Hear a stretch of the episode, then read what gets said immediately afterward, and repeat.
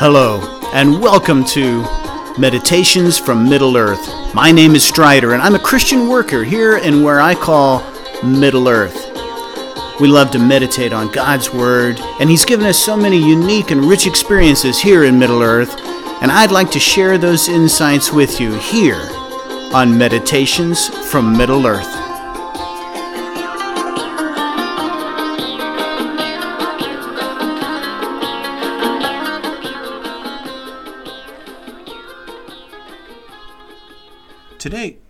Going to continue our discussion and meditation on Matthew chapter 3, working up to verses 11 and 12, as we're talking about John the Baptist uh, and his call for confe- uh, confession and repentance and uh, leading to the baptism of Jesus.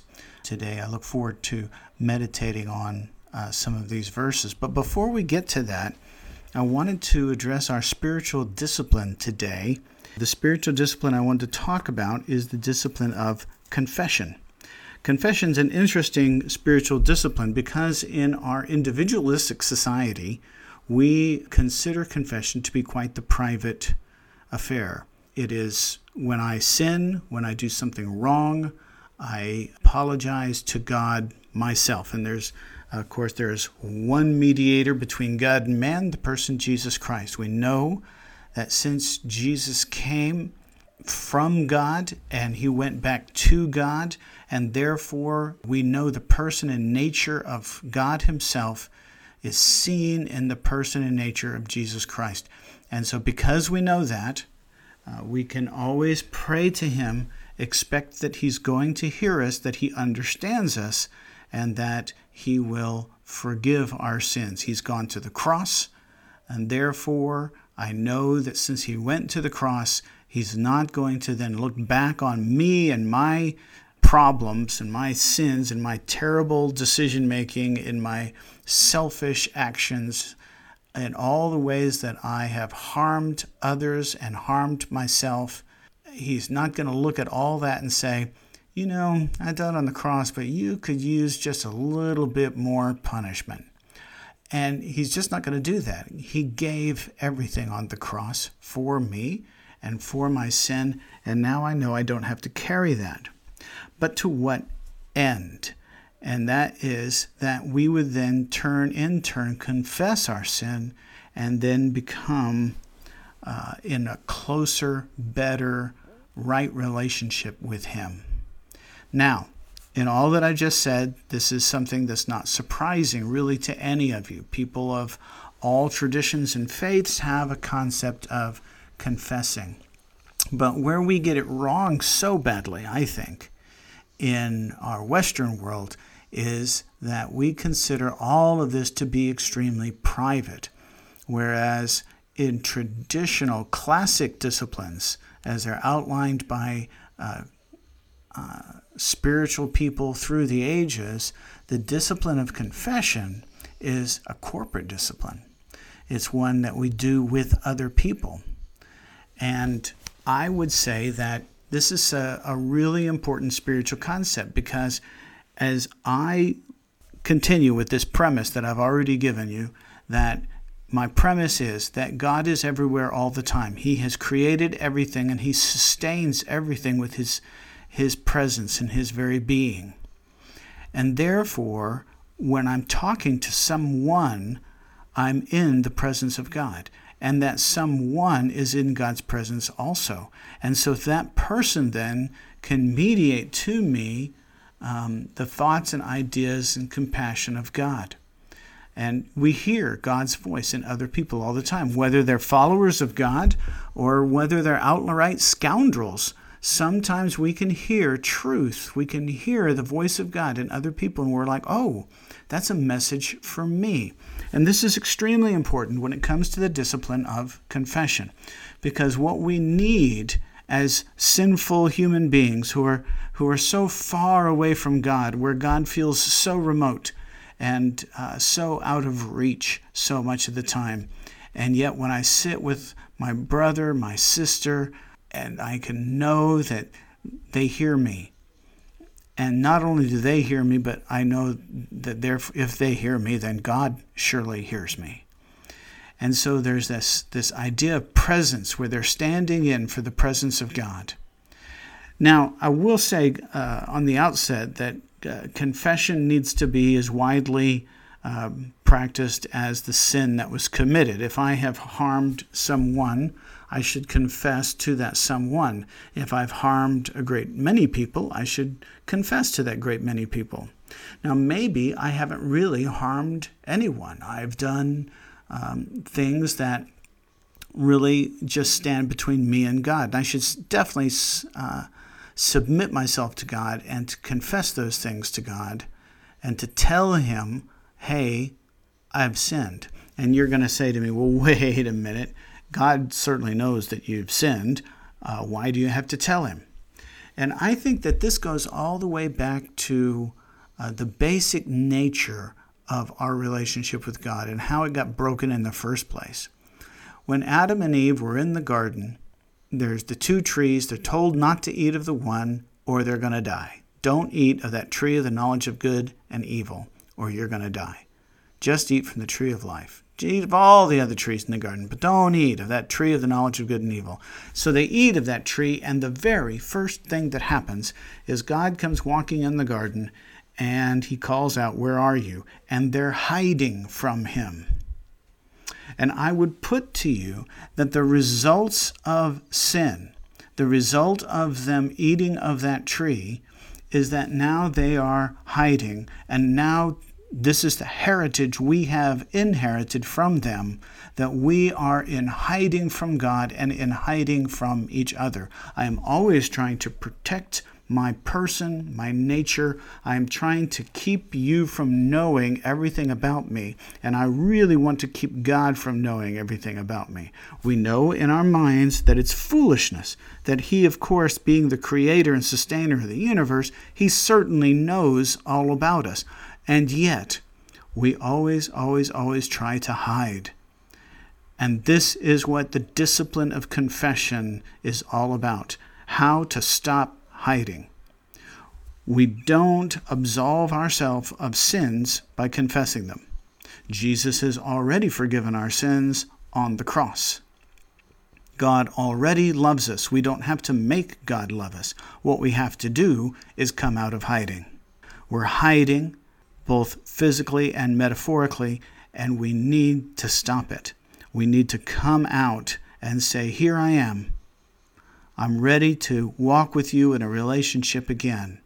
I'm ready to stop running away and hiding in all the various sins that I've been committing. And I'm ready to come out and say, Lord, I just want to be with you again. I want to walk hand in hand with you down the road. That's what I've broken, and that's what I want to repair. And this is in our hands to do, right?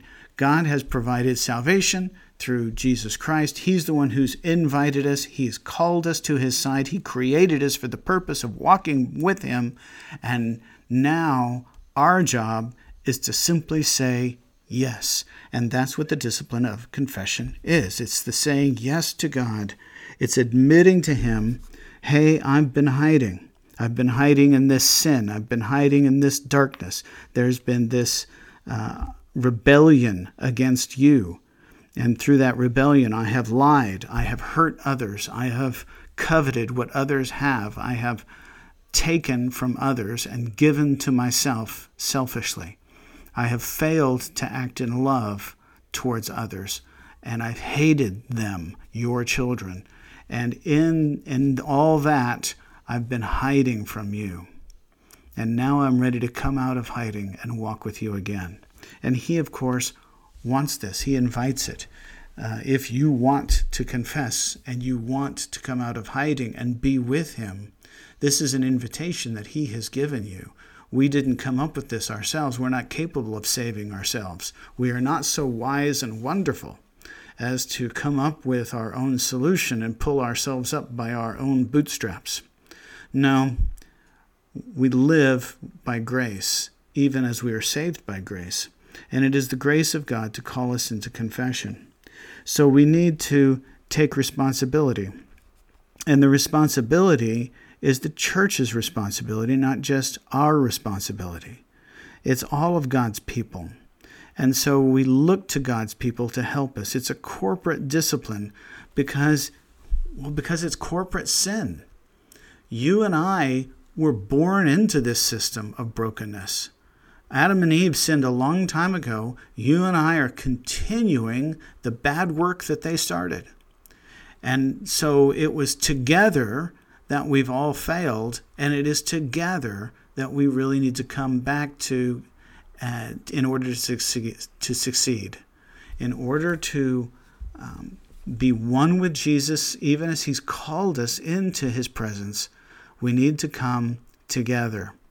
Uh, Jesus gives us the two great commandments when he's asked, which of these is the greatest commandment? And Jesus is, answers, to love the Lord your God with all your heart, mind, soul, and strength. And the second, which they didn't ask him what the second was, but he told him anyway, the second is like it to love your neighbor as yourself. We cannot claim to love God and not love God's children. We cannot be claim to have a relationship with God if we do not have a relationship with his children. And we are all children of God. There's not another God that those children are that God's children and I'm with this God over here. No, there's only one God and we're all his children. Many of us don't know we're his children. We're broken, we're bruised, we feel unloved, we feel rejected, and in our brokenness and in our rejectedness, we hide.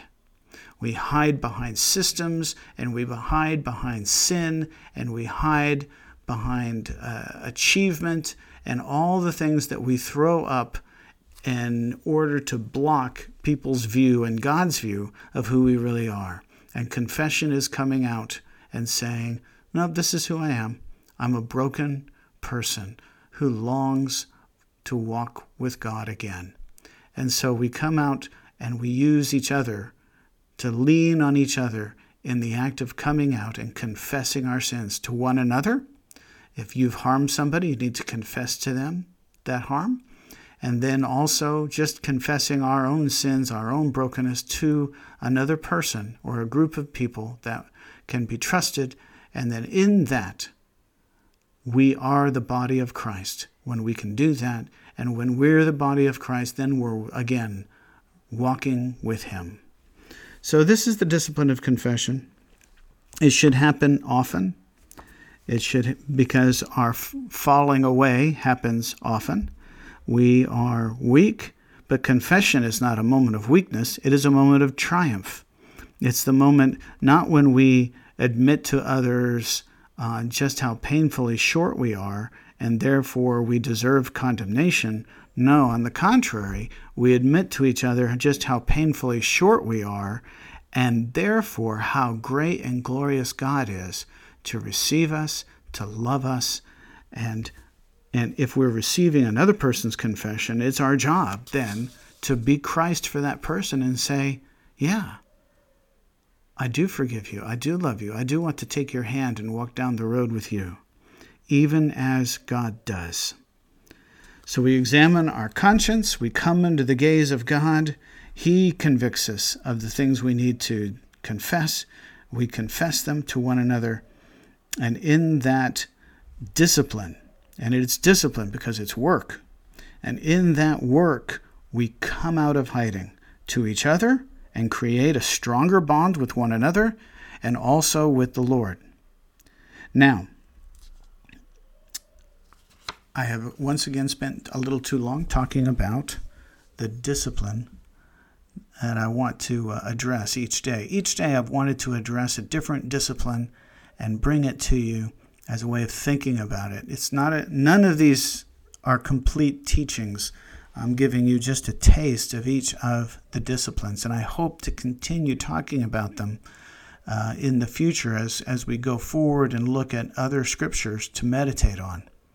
But today, as we move to Matthew, now we want to open up our Lectio Divina, and we go to Matthew chapter 3, we earlier read verses 1 through 10, and we talked about John the Baptist and how he came forth. And John then says in verse 11, he says, I baptize you with water for repentance, but one who is more powerful than I is coming after me. I'm not worthy to carry his sandals. He will baptize you with the Holy Spirit and fire. His winnowing fork is in his hand. He will clear his threshing floor, and he will gather his wheat into the granary. But the chaff will be burned up with unquenchable fire. I'd like to meditate on this just a moment as I look at these verses, and they're so amazing, aren't they? They're not the we don't talk like this, and we don't know anybody who talks like this. I baptize you with water for repentance, but one who is more powerful than I is coming after me. And he talks about, he says, he's going to baptize you with the Holy Spirit and fire. Well, clearly, this is a reference to Jesus, who by the end of this chapter is going to come. But what does he mean here? I baptize you with water for repentance. Well, we were just talking about the discipline of confession, and I think that I want to continue that idea by talking about this uh, repentance. So he's asking people to come forward and to get in the water and get out of the water. And this baptism, this immersion in the water, is a symbol of the repentance that they have done. I just talked about confessing your sins to one another. And John here is behaving really in a priestly role here as the first prophet to come in 400 years there to Israel. So, as he's there in this priestly role, people are coming and they are convicted of their sins. They're convicted of the fact that they've been living selfish, self centered lives. They've been unloving to themselves and to others. And now, with the idea that John is proclaiming here that the Messiah is coming. The kingdom of God is coming. And with the kingdom of God coming, well, I've got to get ready. And I'm not ready. And so I have to confess these sins. I have to get them get them off my chest. I've got to come out of hiding because the king's coming and I had better clean up. And so this is John's great work is to call for people to confess their sins and to repent. And repentance means not just, oh, I feel real bad that I did that. I hurt somebody and man, I kind of feel bad about hurting them. But it's a it's a conviction. Repentance is a conviction that I don't want to do that again. And I'm not going to do that again. I've been walking in the wrong direction and I'm going to turn around turn around and go back and walk in another direction. Repentance isn't just saying I'm sorry. Repentance is committing yourself to following the Lord and not going down the wrong road again. This is something that we many of us get wrong in in our confessions and in our apologizing to one another. We we confess that that other person misunderstood us and feels bad and they shouldn't have because I never meant such a thing. Or I really feel sorry for you if you hold a grudge against me because you're a moron. These are not the kind of uh, confessions and repentance that rebuilds relationship. The kind of confession and repentance that rebuilds relationship is the kind that John was talking about, where people admitted to John and to everybody else around that we've done wrong, we've hurt others, and now we're getting in this water and we're going down into the water and we're coming out cleaned of our sins and we don't want to get dirty again. We're not going to go down that road again because the king is coming and we want to be ready. When the king comes, he's going to see us dressed in pretty clothes and ready to face him. We're not going to be dirty and filthy and uh, living as if we never expected him to come. And so, this is the importance of John coming before Jesus. But what's interesting here is that he goes on to say that, you know, this person who's more worthy, more powerful, is coming after him. And, and John, he's not even worthy, worthy to carry his sandals. And this guy, this guy who's coming, is going to baptize you, well, not with water, the way John baptized, but with the Holy Spirit and fire. And fire, uh, throughout the scriptures, and, I, and and really throughout literature around the world, is a is a cleansing, purifying thing. It burns up those things which are impure, and it leaves over. It, it's a very destructive force. But if you think about, the Bible talks about gold being refined by fire, and so the idea is that as you put fire to gold, it purifies it. And so he's saying he's going to baptize us with the Holy Spirit. So here's the Spirit of God is going to be with us, and fire. And so this is a, a, a destructive force, and it's a little bit scary, isn't it? And then he goes on to verse 12 uh, rather than alleviate our fears, he says, No, his winnowing fork is in his hand, and he will clear his threshing floor. What does that mean? Well, the winnowing fork was the fork that they would use to toss the grain into the air, and the wind would come, and all the chaff would blow away, and this, the heavier grain, would fall back into the pile. And so the winnowing fork was used to purify the grain. And he's going to clear his threshing floor. So all the, the chaff and all the dirt and all the rubbish is going to be cleared off. And we're just going to have the beautiful wheat that's left over. That's what the um, that's what the farmer does. And apparently, this is a metaphor for what God is going to do here in Israel in this in the in the first century. He's bringing in this person who's going to clear off the threshing floor and he's got his winnowing fork in his hand. And he says, But the chaff he will burn with unquenchable fire.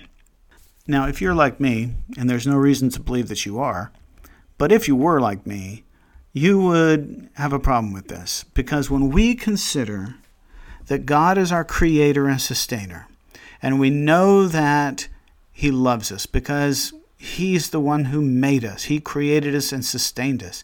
He gives us all kinds of instruction throughout the Bible. And, and really, it's written in our hearts, right? I mean, He's not telling us things that are a complete foreign concept to us. When, when the Ten Commandments come in and says, don't murder, don't kill, don't steal, don't lie, you know, these are not like, wow, I thought those things were perfectly fine, and now you're telling me I shouldn't do them. Right. Yeah, the, no, in our hearts, we already knew these things were bad. All right? And when he comes in to tell us to love our neighbor as ourself, this is not some radical new teaching. This is an old, old, ancient idea right? It goes back to the beginning of civilization. You can find this kind of idea written into our stories going back as long as we have literature. The concept of forgiveness, of loving one another, these things are all in there. And here Jesus comes to tell us to love one another. And therefore, I can only expect God is not telling us to do something that He's not doing. If the disciples come to Jesus and they say, How many times shall we forgive? And Jesus says, Oh, not seven times, like tradition said, but seven times 77. So, and, and, and, and while that number is a real number, uh, what he was really saying was, You just keep forgiving. Now, we cannot then turn around and say that God is asking us to do something that he doesn't do. So, if God is willing to forgive us an infinite amount of times, and if God loves us very much, then what is this language here about Him clearing His threshing floor? What is this language about the winnowing fork? What is this language about the chaff being burned with unquenchable fire? Who is it that's chaff? Who is it that just doesn't get to make it? And throughout the centuries, Throughout all of human history, we've been trying to answer that question Am I better than my neighbor? Because if I'm just better than my neighbor, then maybe I'm good enough. And and we're always playing this judging game. You know, well, that guy's a pretty bad guy and I'm better than him. So maybe he's the chaff that's going to get burned up and I'm still okay. But I'm not very sure that I'm okay. And in fact, after what I did this morning, maybe I'm really not okay. And now I have to do something to make up for it. And we're always doing this weighing and, measuring game where we're trying to decide am I good enough? And we often answer the question with a no. And then that leads us to more brokenness and more despair as I have to uh, manipulate other people and I have to make myself look better so that I have a chance of not being the chaff. Here's the thing about all of that it's all so self defeating. Because what we know that's true is that God loves us. I know that God loves me. But here's the kicker this is the part that we don't understand.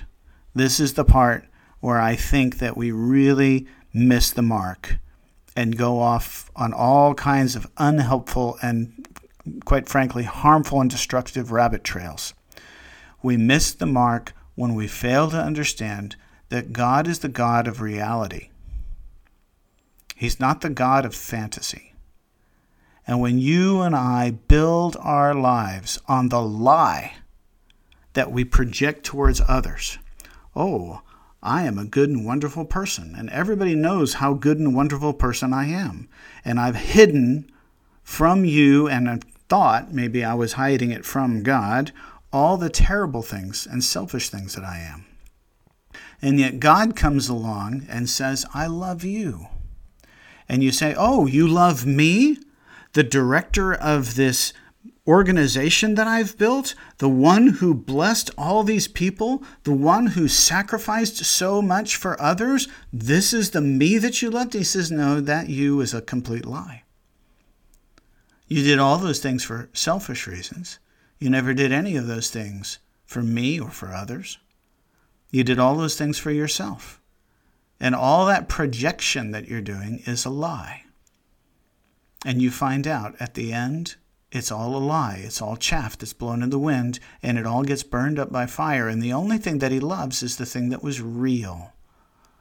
And if there's nothing about you left that's real, then there's nothing left. And this is what we really mean when we talk about following Jesus, when we talk about having a relationship with Christ, and when we talk about living for God, when we talk about being redeemed, when we talk about being forgiven, this is what we're really talking about. What we're doing is we're saying that we've confessed to God all of the lies in our lives and we're vowing to walk with Him to build up something that's real.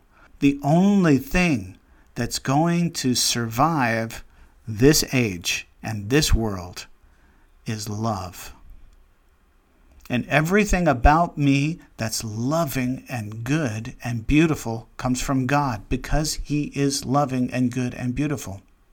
And everything about me that's apart from God is self serving, self seeking, and it's all a lie.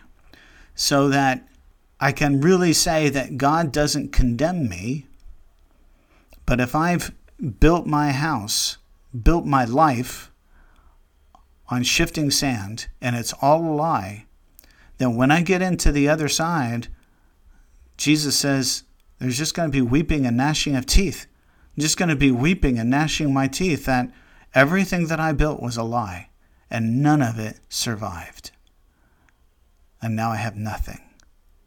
And this is what it means when they talk about hell.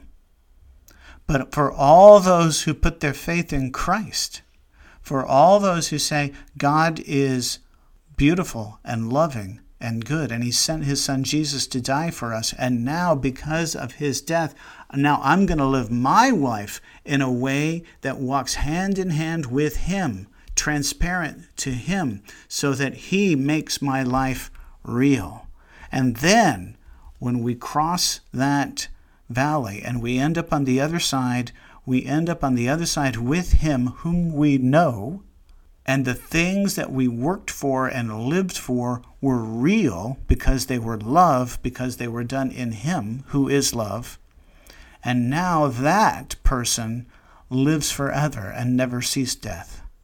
So, this, th- these are some big important concepts, and it's a way that we don't usually talk about. Uh, when we talk about uh, judgment and we talk about eternity. We use a lot of metaphors I think that aren't always helpful. For me, uh, this metaphor here of the winnowing fork, just the, the, the dust going up in the air and being blown away. And if those are the things that I've lived my life for, and they're just thrown in the air and blown away, then I have nothing left, and I'm just naked and barren at the end of existence. But if I've confessed, if I've let Him baptize me in the Holy Spirit, so that He's given me His life, and the life that I now lead, I lead by faith in the Son of God who loved me and gave Himself for me, Galatians chapter 2. Then, when we go to the other side, there's something that's still there because I was real, but not I, but Christ who lived in me. So, this is how I'm meditating on that today. We'll probably have to continue to talk about these things because they shape how we think about our relationships with God and how we think about our relationships with each other. That they must be real. And in order to be real, they have to be grounded in a faith in a God who loves us and gave himself for us because anything else is not real. And if it's not real, it's not forever. Let's move from that to our prayer. Heavenly Father, I thank you for the gift of your Son, Jesus Christ, who showed us how to live so that we can be real. Thank you, Lord, for forgiveness of sins and for all the ways that I have failed you. Forgive me. Teach me to open up and to be transparent to you and to everyone else. That the light of your truth will shine forth, and all the chaff and the misery and the hatred will be burned away, and nothing but your love will be left. Amen. Now let's move to a time of sitting with God in contemplative prayer. I want you to take this time to empty your mind of, of the guilt and sin, of the troubles and the sorrows, of the victories and the good things that are going on. Set those aside. Imagine yourself sitting straight, head bowed, eyes closed, perhaps. Jesus sitting across from you. And you're just going to sit in his presence like you would sit with a good friend. And if he speaks, good, but don't think about anything right now. Just sit in his presence. Let's um, read a verse from Psalm 46 and then sit for 30 seconds. Be still and know that I am God. I am exalted among the nations, I am exalted in the earth. Be still and know that I am God. Open the door, sit in his presence.